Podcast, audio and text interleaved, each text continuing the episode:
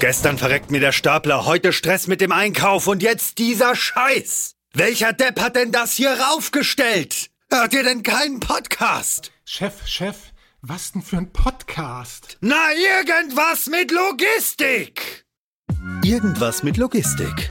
Der Podcast mit nicht immer ganz wissenschaftlichen Themen. Rund um die spannende Welt der Logistik. Präsentiert von Andreas, Jens und Thomas. Moin zusammen zu einer neuen Folge Irgendwas mit Logistik für alle da draußen an den Empfangsgeräten. Das ist Folge 169 und die kommt ähm, etwas unerwarteterweise direkt an einem Dienstag, denn heute zeichnen wir oder, oder veröffentlichen wir die zweite Folge ähm, unseres kleinen Mikro-Fulfillment-Spezials auf. Ähm, ich habe heute einen ganz anderen äh, Co-Host wieder bei mir, so wie das schon in der ersten Folge der Fall war. Hi Timo, äh, mein neuer alter äh, Moderationskamerad. ich grüße dich. Hallo Andreas, einmal gemacht und schon funktioniert die Zusammenarbeit, ja? Absolut. grüße dich. Äh, neuer Podcast-Profi hier an den Empfangsgeräten und an den Mikrofonen. Aber wir zwei wollen uns gar nicht nur untereinander unterhalten, sondern wir haben wie immer ähm, Gäste bei uns oder einen Gast, in dem Fall sogar zwei. Und zwar haben wir einmal die Theresa bei uns. Hallo Theresa. Moin, schön, dass ich da sein darf. Schön, dass du da bist. Und, ähm, und um unsere Illustre-Runde abzuschließen, haben wir auch noch den Nils bei uns. Hi Nils, grüß dich. Hallo Andreas, grüße dich zurück. Schön, dass wir alle hier zusammen sind, zumindest digital. Bevor wir ins Inhaltliche starten, machen wir das Spiel wie immer. Ähm, und zwar wollen wir erstmal euch die Möglichkeit lassen, auch was zu euch zu sagen. Theresa, Ladies first, so wie sich das natürlich gehört. Mach gern den Anfang. Wer bist du eigentlich und wie hat sie in die Logistik verschlagen? Genau, ich bin Theresa, seit zwei Jahren Teil von Cellumation und ähm, ich beschreibe meine Aufgabe hier ganz gerne als Make modulare Fördertechnik sexy and you know it und spread the spirit of the cellular Revolution. Das heißt, ich bin dafür verantwortlich, dass möglichst viele Leute den Celluvayor kennen und freue mich deswegen heute über den Celluvayor sprechen zu dürfen. Sehr schön, vielen, vielen lieben Dank. Ähm, Nils, die Stage ist yours. Ähm, erzähl uns was. Wer bist du? Okay, dann trete ich diese Stage natürlich sehr gerne bei. Vielen Dank, Andreas. Mein Name ist Nils. Ich bin Mitinitiator, Mitgestalter und äh, Owner der Businessline Urban Hubs bei Abcoa, was die Infrastruktur-Dachmarke äh, von Europas größtem Parkrahmenbewirtschafter ist, um seine mehr als 40 Millionen Quadratmeter urbane Fläche in Europa eben für vieles mehr zu nutzen als nur den reinen Parkraumbetrieb. 40 Millionen Quadratmeter Fläche. Jetzt brennt es mir auf der Seele zu fragen, wie viel Millionen Quadratmeter Fläche wir eigentlich Logistik in Europa haben, einfach um den Vergleich zu tätigen. Leider weiß ich den Fakt nicht. Kennt ihn jemand? Nee. Nein, ich kenne ihn für meinen Teil ähm, nicht. Ich kann aber sagen, als wir damals dieses Urban Hubs Ökosystem erschaffen haben, zunächst noch auf Papier mit äh, blinkenden PowerPoint-Folien, haben wir gesagt, Mensch, für die Logistik, wir, wir wissen ja, dass die Parkhäuser, ist nämlich ein bisschen was so weg von dem, was äh, bestimmt nachher nochmal zur Sprache kommt, die stehen ja blöderweise nicht immer rund um die Uhr äh, voll belegt da, sondern die bieten ja ganz viel freie Fläche. Und wir gingen damals davon aus, dass circa 10 Prozent, 5 bis 10 Prozent dieser Flächen für logistische Zwecke kohärent mitgenutzt werden können, äh, was ungefähr 100 Warenhäuser in den Suburbs entspräche, was ich finde äh, schon mal eine ganz schöne Größenordnung ist. Und das haben wir dann auch in diese blinkenden PowerPoint-Folien quasi mit integriert. Sehr schön. Du, du, hast, du hast es schon mal jetzt angesprochen. Keiner kannte leider den Fakt. Ich kannte ihn leider auch nicht. Vielleicht können wir ihn äh, googeln und dann äh, in die äh, Episodenbeschreibung mit einfügen, ähm, und, um unser peinliches, nicht vorhandenes Wissen äh, noch, noch aufzufrischen. Aber du hast schon in den Mund genommen, dass es, dass es um Mikrofulfillment geht. Ähm, Theresa hatte schon mal gesagt, dass es um äh, den Celluvayor geht. Vielleicht fangen wir erstmal so rum an. Mikrofulfillment haben schon mal welche gehört. Ab Chor haben sich schon mal Leute darüber aufgeregt, wenn sie Parkgebühren bezahlen mussten oder, äh, oder, oder Parkflächen äh, oder, oder Parkplätze suchen mussten. Ähm, von daher ist das weitestgehend bekannt, zumindest im Standard. Theresa, gib uns noch eine kleine Einführung darin, wer oder was eigentlich der Celluvayor ist. Ähm, für alle, die eine unserer allerersten Folgen tatsächlich nämlich noch nicht gehört haben. Wir hatten nämlich vor viel, viel Zeit und vor vielen, vielen Episoden hatten hatten wir schon mal den Hendrik bei uns, ähm, der schon mal über den Celluvayor gesprochen hat, aber vielleicht kannst du es mal kurz auffrischen und abholen. Genau, der Cellovayer ist, und ich hoffe, dass möglichst viele Leute ihn schon gesehen haben, ein sehr, sehr modulares Fördersystem. Basierend auf einer hexagonalen Roboterzelle, oben eine graue Oberfläche, drei omnidirektionale orangene Räder, das ist tatsächlich auch unser Wiedererkennungsmerkmal, können äh, wie Bienenwaben zu flexiblen Layouts angeordnet werden. Unser kleinstes System hat vier Zellen. Das größte, was wir bisher gebaut haben, hatte über 400 Zellen.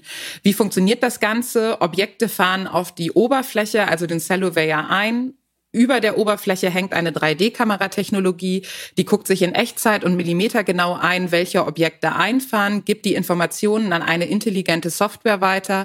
Die Software steuert jedes Rad einzeln an und damit können wir Objekte auf bis zu 95 Prozent weniger Fläche zum Beispiel depalentieren, orientieren, sortieren, singulieren, also jede Förderbewegung, die man irgendwie auch nur haben möchte, durchführen.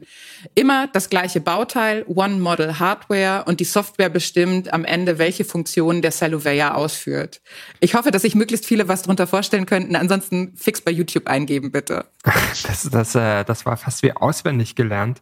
Man sieht, äh, du hast den äh, Celluvayer nicht zum ersten Mal erklärt und du hast tatsächlich auch schon was, was sehr Wichtiges ähm, für unsere Gesprächsrunde heute gesagt, ne? dass, dass ihr halt einfach weniger Platz braucht als ähm, herkömmliche ähm, Technologien. War das eigentlich auch ein Antrieb, dass früher oder, oder als es angefangen hat, das so zu entwickeln, dass ihr einfach weniger Platz braucht? Oder was, wie, wie kam das? Ist das einfach nur so ein neben, witziger Nebeneffekt? Nee, tatsächlich sind wir eigentlich immer platzsparender. Ähm, die Geschichte ist ganz schön. Es ist die Gründungsgeschichte, die wir gar nicht müde werden, aufhören zu erzählen. Und zwar hat sich unser Erfinder und Co-Founder Claudio Oreate bei YouTube mit der Lösung von Förderproblemen beschäftigt und ist auf Fußballroboter gestoßen. Und die Fußballroboter sind schon selbst als Roboter übers Feld geflitzt. Ähnliches Prinzip. Wir haben quasi den Fußballroboter umgedreht, für unsere Zwecke abgeändert und können nun als Team Objekte bewegen. Und ich glaube, das Schöne ist, dass es eine von Anfang an digital gedachte Maschine ist. Deswegen brauchen wir keine Umwege, um Dinge zu tun, sondern wir können 360 Grad softwaregetrieben in jede Richtung steuern. Mhm. Dann spiele ich jetzt mal den Ball dem lieben Timo zu. Denn Timo beschäftigt sich ja ein, seit einiger Zeit ähm, auch mit, mit dem Thema urbaner Flächen und das, was es so bedarf. Ich meine, es ist relativ offensichtlich zu sagen, da ist jetzt nicht so viel Platz im urbanen Raum. Ähm, ich glaube, äh, den Fakt äh, brauchst du uns nicht mehr erzählen. Aber vielleicht kannst du uns mal kleine Einführung darin geben, nochmal und alle abholen, was eigentlich urbane Logistik bedeutet und was da so die Herausforderungen sind, Timo. Ja, gerne, aber vorneweg, Theresa, ich bin immer noch mal begeistert, wie man bei einem Roboter-Fußballspiel auf solche genialen Lösungen kommt. Also steht ja auch auf eurer Homepage. Ähm, ich glaube, diese Nacht war sehr interessant, als diese Idee aufkam. Darüber wird nicht gesprochen. Okay, gut. Also urbane Logistik, ja, wir hatten Anfang des Jahres eine Studie äh, mal ins Leben gerufen, haben die auch abgefragt bei Kunden, potenziellen Kunden und äh, waren erstaunt, was alles dabei rausgekommen ist. Und was dabei herausgekommen ist, ich vergleiche das immer mit so einem Strick oder Nähmuster von meiner Frau, ist es ein Chaos rausgekommen. Ja, also äh, keiner wusste so richtig, was kann man darunter verstehen, was brauchen wir für diese urbane Logistik. Und äh, so habe ich angefangen, mich da reinzuknien und habe dann äh, mit verschiedensten äh, Stakeholdern an diesem, in diesem Bereich gesprochen. Ganz interessant waren für mich äh, die Städteplaner. Äh, wenn ich mit den Städteplanern gesprochen habe, die natürlich so schön die, dann, ja, wir machen die, die Innenstädte autofrei. Äh, es will, sollen keine Autos mehr da fahren und plötzlich kam der Handel auf, auf, auf die Tapeten und hat gesagt, wer beliefert uns denn dann? Ja, mhm. dann kamen äh, andere Dinge auf, auf die Tapete. Ja, wie kriegen wir denn die Leute noch in die, in die Städte? Jetzt haben wir die tollen Parkhäuser, da kommen wir nachher bei Nils drauf und keiner mehr darf mit dem Auto da reinfahren. Ähm, das heißt, wir müssen unsere Komfortzone und auch sowas verlassen, dass wir vielleicht alle von außerhalb in eine Stadt hineinfahren. Sprich, äh, Steffi und ich, wir haben uns einfach Gedanken gemacht, was gehört da alles dazu? Und das sind kleinere Flächen, das sind andere Lebensgewohnheiten, andere ja, Aussichten für die, für die Zukunft. Und insofern sind wir losgezogen und haben gesagt, lass uns daraus mal einen Thementag machen, der ja dann leider nicht stattfinden konnte. Deswegen machen wir jetzt den Podcast. Äh, Corona sei Dank. Dass das jetzt aber auch so funktioniert, finde ich prima. Also das ganze Thema ist, das Bewusstsein ist da für die Urban Logistics. Wir müssen was tun. Die Zukunft hat schon vorgestern begonnen in diesem Bereich. Das wissen wir alle, wenn wir die Presse verfolgen. Aber wie? Wie tun wir es? Und was können wir tun? Und welche Lösungen gibt es? Und das ist das, was wir eigentlich äh, rüberbringen wollten, jetzt mit dem Podcast oder mit dem Thementag. Äh, lasst uns mal einfach diese Ideen und alles nach oben bringen, darüber reden, um dann zu sehen, wie kriegen wir nachher gute Konzepte hin. Das mhm. war so meine Motivation dahinter. Dann lass mich mal diesen Ball aufnehmen. Ne? Du, hattest, du hattest gesagt, okay, die, die Städte sollen beispielsweise autofrei sein oder sagen wir mal autofreier als mhm. sie es heute sind. Ähm, und dann sehe ich schon in so ein bedrücktes Gesicht da unten äh, mein, mit meinem äh, Monitor, da ist der Nils wahrscheinlich nicht so happy drüber. Ne? Dann hat man da irgendwie, ich glaube, um den Fakt nochmal richtig aufzugreifen, 40 Millionen Quadratmeter ähm, Parkfläche. Das ist schön, wenn die dann äh, autofrei sein sollen. Jetzt, wie geht man dann mit so einer mit so einem Trend um? Stellt man dann fest, naja, irgendwie haben wir ein Problem mit unserem Geschäftsmodell in der Zukunft, ähm, weil die Politik und die Gesellschaft, auch wenn sie sich nicht immer ganz einig sind in dem Bezug, aber in irgendeiner Form dahin drängen, dass da weniger Fahrzeuge in unseren Parkhäusern steht. Was machen wir dann dann? Wie, wie geht man dann damit um? Also, ähm, um ehrlich zu sein, ist nicht das erste Mal, ähm, dass ich ähm, eine Frage wie, wie, wie die beantworten muss. Äh, Andreas, könnt ihr euch vorstellen, das natürlich relativ oft der Fall ist, dass mich Freunde oder äh, Businesspartner fragen, ob ich äh, da tatsächlich dann wüsste, für welche Branche ich unterwegs wäre und ob ich mir nicht äh, allerspätestens jetzt äh, auf die Suche äh, gehen sollte, um irgendeinen belastbareren Job zu wählen. Äh, das äh, kann ich allerdings mit dem besten, äh, mit dem besten Gewissen negieren, denn tatsächlich ist es so, dass sehr viel mehr Zentralität und Notwendigkeit für Parkraum existieren wird, für befestigten Parkraum, wie wir in der Parkraumbranche dazu sagen, als es in der Vergangenheit der Fall war. Denn ich glaube, äh, bei dem, was du eben sagtest, muss man differenzieren zwischen verkehrsberuhigten Zonen und zwischen äh, autofreien Städten. Und ich glaube, da gibt es nochmal tatsächlich ein großes Differenzierungspotenzial. Denn ihr habt gerade selbst ja schon angesprochen, ihr habt die Händler, äh, Timo, du hast die Händler erwähnt, äh, die da in aller Regel eben nicht nur äh, beliefert werden müssen, sondern insbesondere auch besucht. Äh, und äh, die Händler werden eben auch äh, von Menschen und Personen, von Familien, von Älteren besucht, die aus der Peripherie zu den innerstädtischen Händlern anreisen, wodurch ja die Volatilität und die bunte Innenstadt erst entsteht. Sprich, wir alle wollen tatsächlich ja weiterhin auch deswegen die Innenstädte besuchen, weil sie eben so bunt und volatil sind und wir dort eine ganze Menge erledigen können. Und deswegen sind wir der festen Überzeugung, dass nicht ähm, das eine funktionieren kann, indem äh, das andere verdrängt wird, sondern indem eine Symbiose entsteht zwischen Individualverkehr, äh, gerne mit elektrifizierten ähm, äh, Autos, äh, indem Taxen, äh, die da durch die Städte fahren, heute noch äh, mit Fahrern, morgen gegebenenfalls autonom, Carsharing, Car-Rental-Fahrzeuge, äh, Mikromobilität, die irgendwo instand gehalten werden muss, äh, die irgendwo bereitgestellt werden muss, die geladen werden muss äh, und tatsächlich die Kombination äh, und die maßgeschneiderte äh, Kopplung dieser verschiedenen Mobilitätsangebote, die dann auch wesentliche Implikationen für die Logistik mit sich bringen, die muss irgendwo geschehen. Wohlwissend darum, dass immer mehr Menschen in Städten leben werden, immer mehr Pakete bestellen werden, allerdings noch immer die Notwendigkeit dazu haben, Alltags Dienstleistungen in Anspruch zu nehmen. Und genau dafür, glaube ich, ähm, äh, gilt es, bestehende Gebäudesubstanz einzusetzen. Und äh, ich äh, denke und hoffe, da kommen wir ins Spiel. Mhm.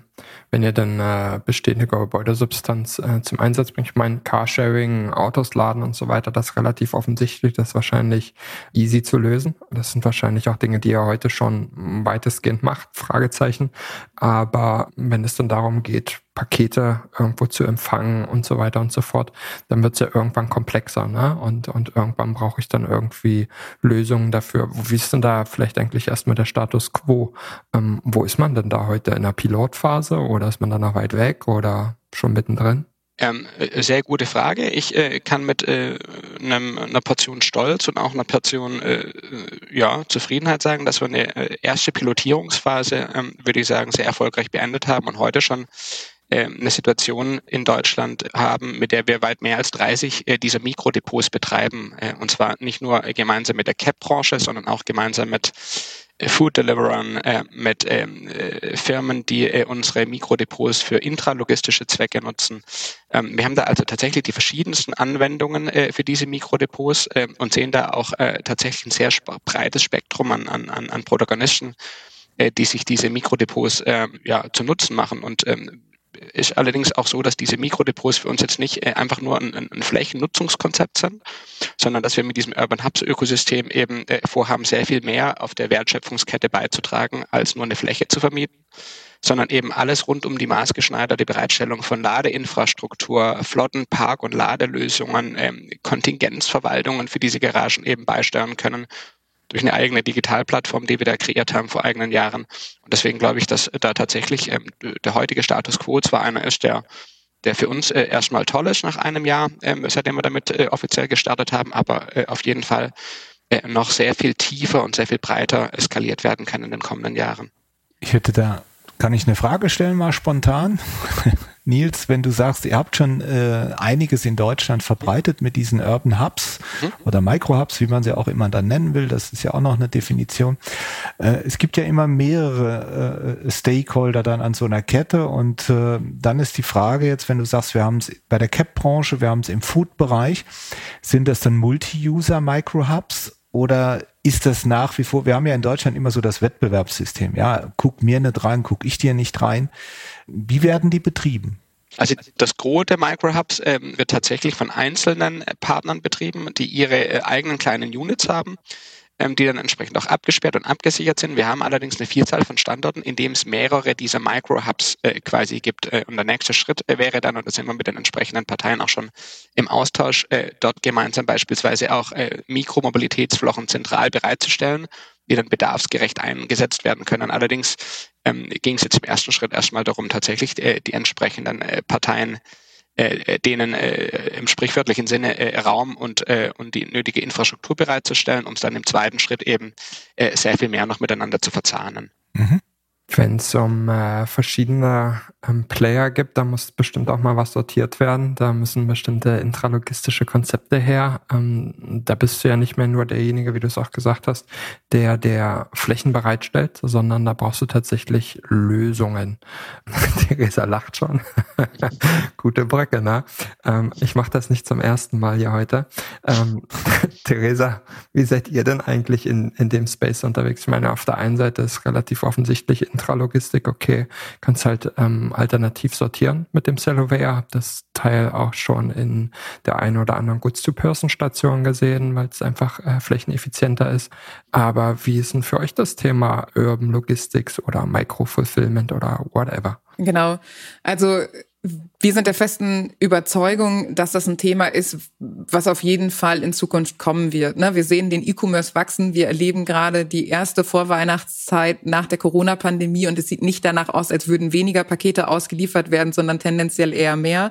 Und wenn wir uns angucken, dass autofreie oder autoarme Innenstädte der Wunsch von Bevölkerung, Gesellschaft und Politik sind, sehen wir aber gleichzeitig an den Zahlen im E-Commerce oder im Wachstum, dass auch gewünscht wird, dass viel geliefert wird. Ne? Und das ist natürlich völlig selbstverständlich. Wenn man kein Auto mehr besitzt, dann liegt es auf, auf der Hand, dass man sich eine Wasserkiste liefern lassen möchte. Äh, wir haben schon drüber gesprochen, dass der Einzelhandel ein Player ist und wir haben jetzt seit Sommer einen Saluveyor in einem Hub bei unseren Freunden Grünfuchs Logistik in Göttingen laufen. Was passiert da? Da werden verschiedene Pakete gebündelt und gleichzeitig verschmolzen mit einem Local-to-Local-System. Was meint, dass äh, zum Beispiel an verschiedenen Punkten mitten in der Stadt Einkäufe abgegeben werden können. Die werden mit in die Route aufgenommen und dann ausgeliefert.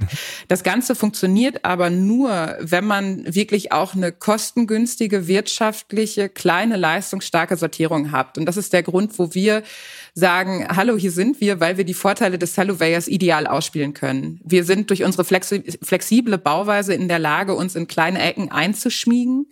Gleichzeitig äh, sind wir leistungsstark genug, so dass wir effizient und intelligent sortieren können auf kleinsten Flächen, weil wir machen uns ja nichts vor. Was sind die Flächen, die in Innenstädten irgendwie freistehen? Das sind leere Supermärkte, Parkhäuser, Einzelhandel, der nicht mehr stattfindet, leerstehende Einkaufshäuser und überall da muss muss Fördertechnik in Bestandsimmobilien sich reinfinden. Und da spielen wir die Flexibilität des Systems mit der Leistungsstärke völlig aus. Und was wir gelernt haben, ist aber, dass gerade auch hub Hubbetreiber nicht keine Lust darauf haben, Systeme direkt zu kaufen. Deswegen bieten wir Logistics as a Service an, das heißt Sortation as a Service, so dass wir die Anlage dorthin stellen und dann pro Paket finanziert ähm, eine automatisierte Sortierung durchführen.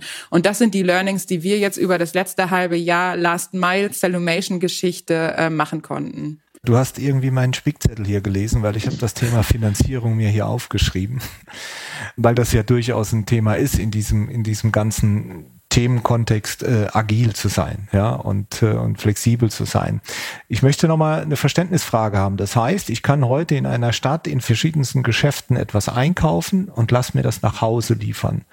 Das wird konsolidiert in einem Urban Hub, äh, von euch dann sortiert und auch nochmal konsolidiert und zu mir geschickt finde ich eine sehr, sehr gute Idee. Einer der Vorreiter war ja da äh, vor vielen Jahren Planet Sports.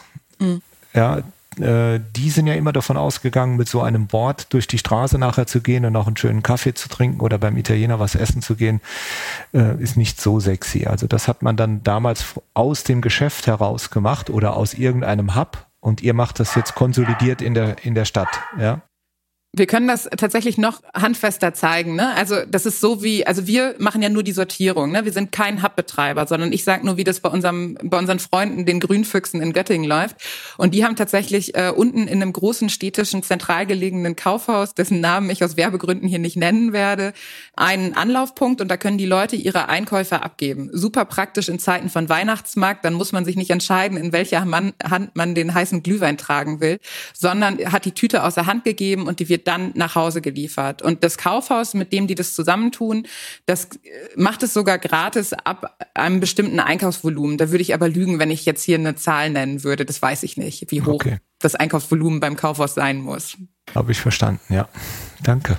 Danke, danke für das Beispiel, Theresa, und, und auch für die Ausführung. Ich glaube, das ist ähm, ziemlich interessant, weil man natürlich immer auch erstmal darüber nachdenken muss, okay, innerstädtische Logistik, alles klar. Ähm, und dann stellt sich natürlich, so wie du das geschildert hast und so wie Nils das auch vorher schon geschildert hat, stellt sich irgendwie auch die Frage, da sind wahrscheinlich ganz schön viele Player an Bord, ähm, die versuchen, dieses Problem zu lösen. Das ist jetzt nicht so, dass da einer beigeht und sagt, naja, wir machen das dann jetzt mal, ist die Lösung, sondern da habe ich irgendjemanden, der besitzt eine Fläche, da habe ich irgendjemanden, der agiert vielleicht als Fulfiller, dann habe ich da viele Kunden, beispielsweise die Retail-Geschichten, die da um die Ecke sitzen, ähm, um dieses Hub vielleicht auch E-Commerce-Unternehmen, die so ein solches Hub nutzen. Und dann habe ich auch noch irgendjemanden, der schlaue Intralogistiklösungen haben muss. Das heißt, die Komplexität ist relativ groß, was die unterschiedlichen Player angeht.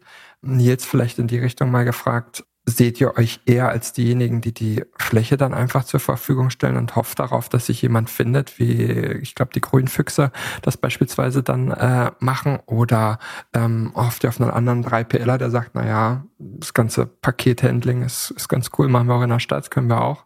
Ähm, wie ist denn da der Ansatz? Oder sprecht einfach direkt mit Theresa und sagt, guck mal Theresa, wir haben hier Flächen, ähm, mach doch mal was Schlaues da drin. Äh, ich kann dir auf die Frage ehrlich gesagt keine generische ähm, Antwort liefern, Andreas. Aber mich hat ähm, total beeindruckt, Theresa, was du eben sagtest, weil es eben tatsächlich ähm, äh, ja im, im, nicht nur sprichwörtlichen Sinne out of the boxes äh, und schlussendlich ähm, sich völler, völlig neuer ähm, Lösungen bedient und neue Ansätze, als es in der Vergangenheit der Fall war. Und ich glaube, das ist ähm, das Kernelement meiner Antwort auf deine äh, Frage, Andreas. Äh, wir haben kein Off-the-Shelf-Prinzip mit dem wir versuchen, alle logistischen Anwendungen, äh, die in irgendeiner Art und Weise in der Innenstadt geschehen müssen, mit einem Grobkonzept abzufespern sondern wir wollen für denjenigen maßgeschneiderte Lösungen bereithalten, der eben tatsächlich eine Relevanz sieht, äh, beispielsweise im Umschlag von Paketen vom, vom größeren Fahrzeug hin auf Lastenräder, auf E-Rikschas, auf andere Mikromobilitätsmittel, um demjenigen dann tatsächlich ganz genau die Lösung mit anbieten zu können, die derjenige äh, benötigt. Ähm, das beginnt beim Entladen von Fahrzeugen, äh, kann hin über den Transfer von ähm, äh, Wechselbrücken mit Lastenschleppern oder auch mit, äh, mit, äh, mit äh, anderen technischen Möglichkeiten, die wir da mittlerweile hinzugezogen haben, gehen, bis hin zur Sortierung von Pakettranchen dann in Auslieferungsfahrzeuge. Da gibt es die verschiedensten Möglichkeiten. Eine wichtige Rolle spielt tatsächlich auch diese, diese Digitalplattform, mit der wir quasi die Kontingente steuern, also sprich ganz genau sagen, wie viel dieser Kapazität in so einem Urban Hub, also für die Carsharer, wie viel für die Mikromobilitätsmittel, wie viel für die Lastenräder quasi parallel abgegeben werden kann, wie viel wir für Individual-PKWs bereitstellen. Und deswegen ist es immer eine Symbiose äh, in unserem Falle alleine schon, ohne jetzt mal äh, den Fokus auf die Partner zu richten, aus äh, digitaler Infrastruktur, aus physischer Substanz, also der Fläche als solcher, aus Helping Hand Services, die sich äh, äh, maßgeblich daran orientieren, was tatsächlich eben jemand bedarf, um ein effizientes Geschäftsmodell zu haben. Und auf der anderen Seite, und darauf wollte ich auch nochmal ganz kurz eingehen, weil ihr das, glaube ich, ganz toll äh, zusammengefasst hattet, ähm, es eben immer ein Zusammenspiel ist von ganz äh, verschiedensten Protagonisten in diesem Smart City und Smart Logistics Umfeld, in dem eben nicht äh, einer sagen kann, ich tue so mein Business und entweder du äh, adaptierst darauf oder du lässt es bleiben. Und so denken wir bei Apro auch nicht, sondern sind äh, bereit dazu, äh, uns quasi in die Wertschöpfungskette der Partner einzudenken und erwarten allerdings auf der Gegenseite das Gleiche, um somit am Ende des Tages eine Symbiose zu haben zwischen allen, die daran beteiligt sind, sodass bestmöglich da tatsächlich äh, eben Win-Win-Win-Win-Win-Win-Szenarien daraus resultieren und nicht mehr Tier 1 und Tier 2 Partnerschaften. Genau, Andreas, ich muss eine Ergänzung machen. Cellumation macht immer das, was Cellumation am besten kann, auf kleinster Fläche effizient, leistungsstark und prozesssicher sortieren. Also wir sind wirklich der Partner für Last Mile Sortation, aber wir finden immer irgendwelche Hub-Betreiber, die bereit sind, mit Celluvea-Technologie zu betreiben. Also vielleicht hört das hier jemand. ich hätte da mal eine Frage noch zu Nils.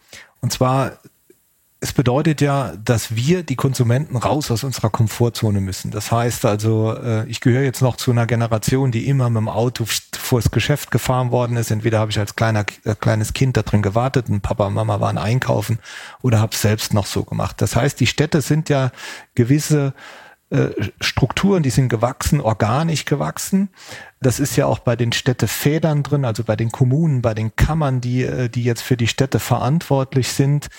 Geht ihr mit euren Konzepten, mit den neuen Ideen, wie man diese Leerstände ähm, durchaus sinnvoll nutzen können, auf die Städte zu? Und welche Erfahrungen habt ihr dann gemacht mit dem doch ja relativ trägen Apparat dieser, dieser Kammern und Städte, weil sie einfach so geprägt sind noch? Also um ehrlich zu sein, nutzen wir Parkraum nicht um. Wir äh, haben keine äh, großen Bemühungen darin, äh, Parkflächen in Logistikfläche umzunutzen, um daraus beispielsweise Sortierzentren etc. zu machen, sondern ein ganz wesentlicher Faktor von unserem Urban Hubs Konzept beschreibt, äh, dass die Dinge kohärent einsetzbar sind. Also sprich eben in so einem Hub äh, nicht äh, gelagert wird, sondern nur umgeschlagen wird, was eben tatsächlich den kohärenten Einsatz bietet zum Parkraumbetrieb. Denn dort ähm, zum Zeitpunkt der leerstehenden Parkhäuser, insbesondere zu den frühen Morgenzeiten, zu den Nachtzeiten, äh, dort ähm, tatsächlich äh, geschieht ja in aller Regel eben dieser Umschlag. Frühmorgens werden die äh, Fahrzeuge entladen und äh, die äh, die Pakete zwischengelagert, bis sie dann tatsächlich irgendwann äh, von den entsprechenden Fahrzeugen ausgeliefert werden. Wir tun also die Dinge, die wir tun, nicht äh, im Sinne der Verdrängung von einem anderen Use Case, der in diesen Garagen stattfindet, sondern im allerbesten Falle eben äh, in, einer, in einer Symbiose zu den anderen Themen, die dort geschehen und so, dass es tatsächlich äh, vielleicht sogar einen Mehrwert auf andere Dinge liefert, die dort in Garagen geschehen, weil wir eben tatsächlich über die verschiedenen Füllbelegungsquoten äh, äh der Parkhäuser eben verschiedene äh, Notwendigkeiten äh, darin sehen, äh, diese Themen dann maßgeschneidert in andere Industrien wie die Mobilität, äh, in Summe die Logistik, aber auch für die Ladeinfrastruktur quasi bereitzustellen. Mhm. Macht Sinn. Ich muss tatsächlich aber trotzdem noch mal einen Punkt zurückgehen. Ne? Und zwar haben wir, haben wir über die vielen verschiedenen Player gesprochen und ich verstehe schon, was du sagst und, und das macht auch ein Stück weit Sinn. Am Ende glaube ich aber, dass die Komplexität, die ich durch diese vielen verschiedenen Player habe, die da irgendwie sich die Wertschöpfung teilen wollen und alle irgendwie natürlich äh, auch äh, mitverdienen wollen und, und ähm, einen Sinn da stiften wollen, ähm, glaube ich, dass du am Ende aber mit einem so komplexen Setup endest, dass du irgendwie gar nicht weißt, wo du eigentlich anfangen sollst, insbesondere als jemand, der so einen Service dann als Retail-Unternehmen beispielsweise in, in Angriff nehmen will. Ne? Wenn ich jetzt beispielsweise sage, ja, ich finde es eigentlich ganz cool, wenn äh, irgendwie die Pakete sortiert werden, zu wem gehe ich dann dann? Gehe ich dann zu euch? Ähm, zu Theresa gehe ich wahrscheinlich nicht, weil die weiß zwar, wie man Pakete sortiert, aber ähm, ich will ja nichts von ihr kaufen. Und zu wem geht man dann am Ende, weißt du? Deswegen glaube ich, dass es, dass es irgendwie wahrscheinlich ein Stück weit schon vorteilhafter wäre, ist zumindest meine äh, persönliche Meinung, wenn sich jemand da mal hinstellt und sagt, guck mal, das ist das Konzept, das bieten wir in diesen und jenen Flächen an mit welchem Player auch immer, ist er dem ähm, Retail-Unternehmen vollkommen gleich. Ob das jetzt ein Parkhaus war oder ob das ein altes Kaufhaus war, wo keiner mehr rein einkaufen geht oder sonst irgendwas, wäre mir persönlich vollkommen wurscht, ähm, um es auf Deutsch zu sagen. Ne? Das heißt, am Ende müsste sich einfach mal jemand finden, der sich da hinstellt und sagt, wir haben darauf eine Antwort. Das ist das Offering, so sieht's aus. Das mache ich meinetwegen mit Abcoa und ähm, die sortieren das meinetwegen dann auch noch mit einem Cellovea und das ist das ist auch schön und das funktioniert auch super. Aber für den Endkunden, in dem Fall Retail-Unternehmen oder wer auch immer davon profitiert, ist es vollkommen gleich. Da brauche ich einfach jemanden, der sich an die Speerspitze setzt und sagt, so sieht's aus. Aber irgendwie vermisse ich den noch. Also da ist keiner der Logistikdienstleister heute, der sagt, dass das Offering, da gab es mal Bemühungen über verschiedene Joint Ventures, die am Ende aber aus meiner Sicht bis heute resultatsarm sind. Da ist ja nichts, oder? Oder übersehe ich was? Nö, also ich kann äh, von meiner Warte aus sagen, dass es ähm, ich meine, es ist ja nicht äh, das Ende aller Tage in der Mikrologistik in Innenstädten, sondern ich würde sagen, wir äh, stehen ja äh, noch relativ weit am Anfang dieser ganzen ja. Transformation. Ne? Und äh, die letzten 100 Jahre wurden Parkhäuser ja bis dato nicht als Mikro-Fulfillment äh, Center oder äh, Schnelllade-Hubs oder Hubs zur Bereitstellung von äh, individuellen Shared Mobility Lösungen genutzt, sondern eben für unser aller Fahrzeuge. Und unser aller Fahrzeuge, wenn wir aus der Peripherie kommen, werden auch weiterhin äh, einen Platz finden in äh, Städten und in Parkhäusern, äh, zumal äh, wir alle, glaube ich, darum wissen, dass die Städte insbesondere zunächst mal damit beginnen, die öffentlichen Straßenparkplätze zurückzubauen, um dort eben Radwege, äh, Erholungszonen etc. zu berücksichtigen, aber nicht damit beginnen werden, äh, privates Eigentum, sprich Parkhäuser, erstmal äh, in ihrer Nutzung ad absurdum zu führen. Deswegen, äh, glaube ich, gibt es dann nämlich zu. Auf der anderen Seite ist es so, dass ähm, es natürlich äh, auch jetzt schon äh, Fusionen gibt. Wir arbeiten beispielsweise sehr strategisch schon mit Onomotion, mit Velocarrier zusammen, mit äh, Lastenradzustellern,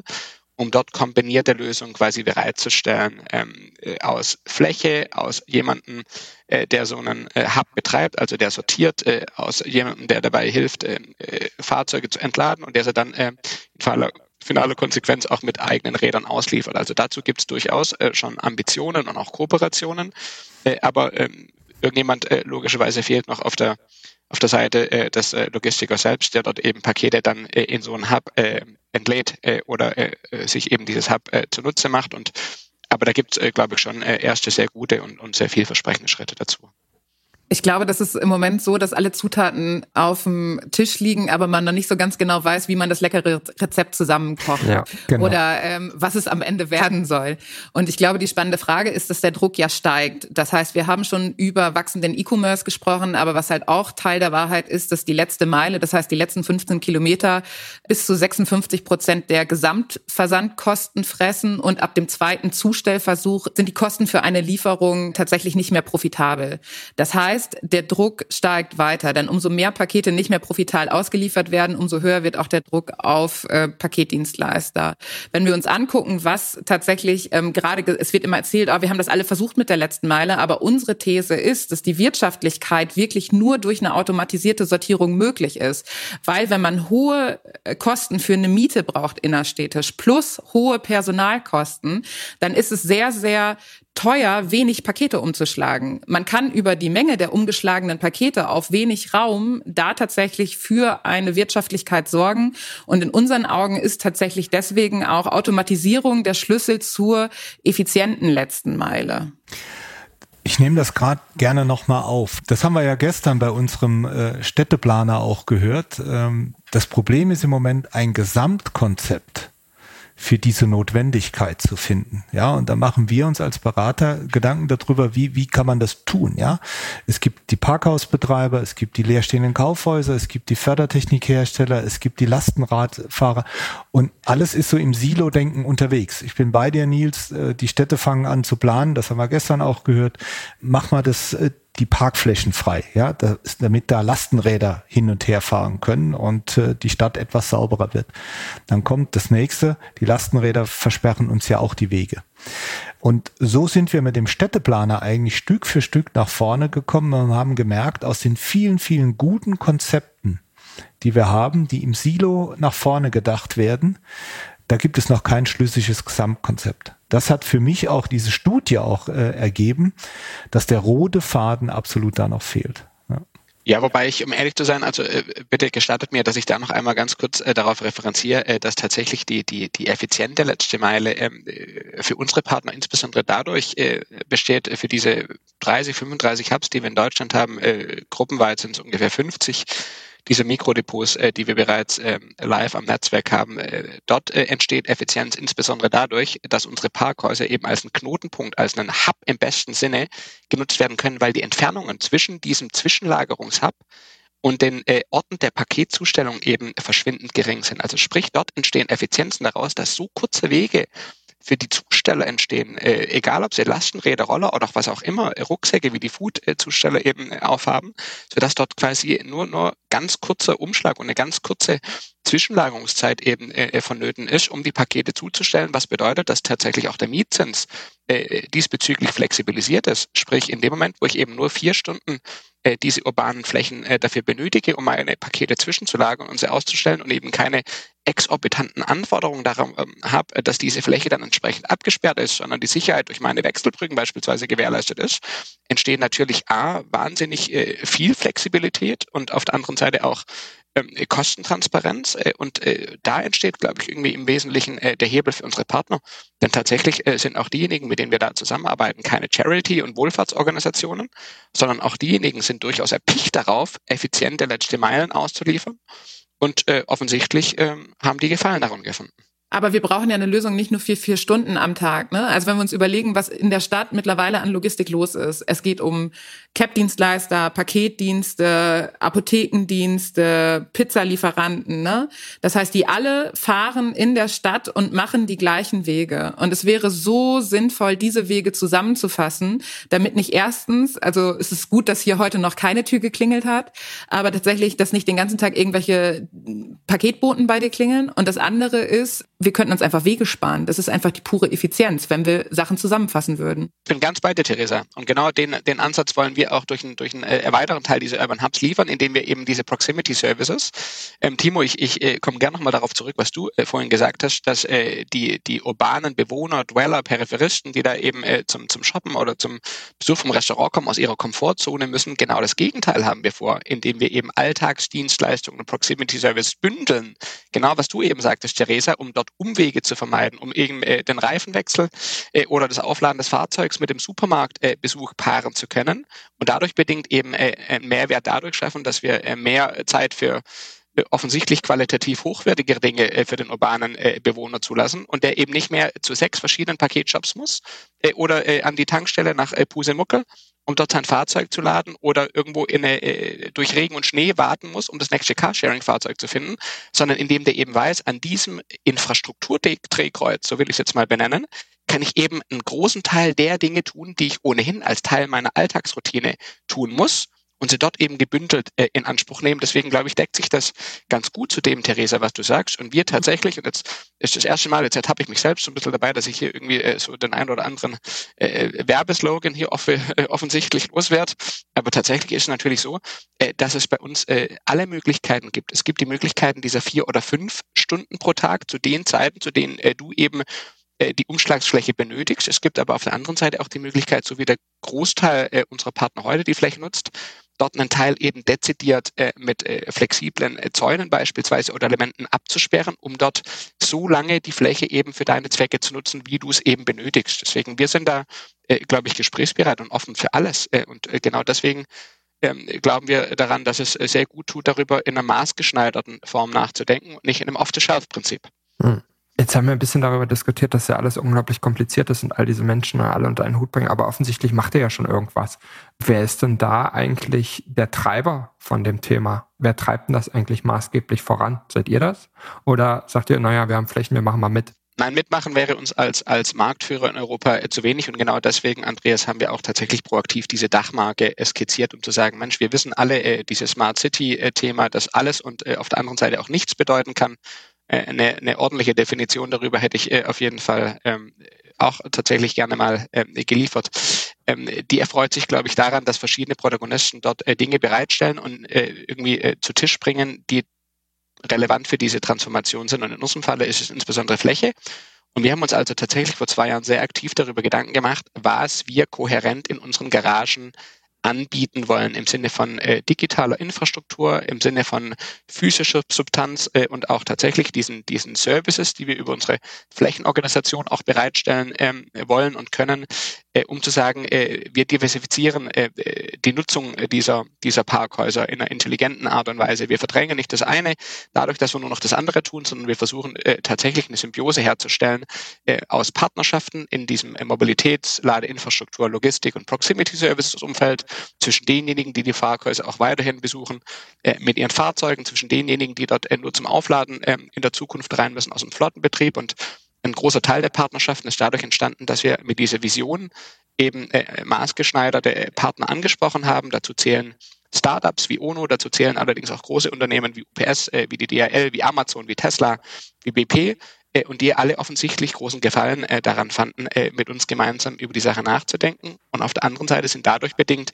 dann einfach auch äh, viele Partnerschaften entstanden, äh, bedingt durch das Ökosystem derjenigen, die da mit uns äh, als Pionier begonnen haben, äh, daran zu arbeiten. Und deswegen ist es heute ein ganz ausgewogenes äh, Konstrukt aus jungen Unternehmen, äh, die Ambitionen haben, ihr, ihr Geschäftsmodell zu skalieren, äh, allerdings auch aus den, aus den großen Platztischen in ihren Industrien und äh, wir äh, verschließen keinem äh, die Tür ähm, oder den Parkplatz äh, in unserem Fall. guter, guter, äh, guter Einwand. Jetzt stelle ich mal noch eine Frage, die ich vielleicht auch eigentlich hätte schon viel eher, vielleicht hätte ich die schon in der Vorbereitung stellen sollen. Kennt ihr euch eigentlich, Theresa Nils? Nein. Noch nicht. Guck mal, dann. Jetzt wohl. Heute, ja. Das, das, ist ja, das ist ja eigentlich ganz interessant, ne? weil man ja eigentlich wieder zwei, zwei Player hat, die da in irgendeiner Form am gleichen arbeiten. Ähm, zumindest zu einem, zu einem gewissen Austausch, dann, dann spielen wir die Frage halt anders aus, ähm, anstatt dass ich sie zur Vorbereitung nutze. Eher mal so die Frage, glaubt ihr, dass ihr da auf der gleichen Wellenlänge liegt? Ist das so ein bisschen Match made in heaven und äh, ihr lernt euch heute kennen und äh, telefoniert danach mal, ob es nicht sinnvoll ist, äh, Sortierlösungen im Parkhaus anzubieten? Wie, wie, ist, wie ist eure Position? Theresa darf anfangen. also ich, ich habe mir vorhin schon einen Zettel geschrieben, ähm, dass wir telefonieren. Ähm, ich glaube tatsächlich, also Cellovaya passen auch wunderbar in Parkhäuser, Parkgaragen. Das finden wir sehr gut und Abcoa kennt man ja tatsächlich auch aus vielen zentral gelegenen Orten. Und ich glaube, dann ist es am Ende auch so wie so ein, ich weiß nicht, man baut ja auch Bienenstöcke da auf, wo Blüten sind. Das heißt, man muss auch, um in der Bienenwaben-Thematik zu bleiben, man muss tatsächlich auch, glaube ich, da, wo Pakete umgeschlagen werden müssen, da, wo Frequenz ist, da müssen irgendwie Sortierungen stattfinden. Und da sind Parkhäuser definitiv ein Player, der für uns interessant ist. Was aber tatsächlich wir ja als Salumation treiben, ist, dass wir, end, also dass wir die frohe Botschaft in die Welt verkunden, ähm, dass, dass halt die letzte Meile wirtschaftlich möglich ist, dass ein Urban Hub sich auch wirtschaftlich rechnet und nicht nur ein zusätzliches zusätzlicher Kostenfaktor ist durch eben automatisierte Sortierung. Und wenn wir da zusammenkommen, dann jetzt wird von mir hören. Nils, gleiche Frage für dich. Was denkst du, zu viel, zu viel Technik für euch schon? Zu viel, zu viel sortieren, zu viel Service? Oder schon interessant, äh, gegebenenfalls reinzugucken im Portfolio?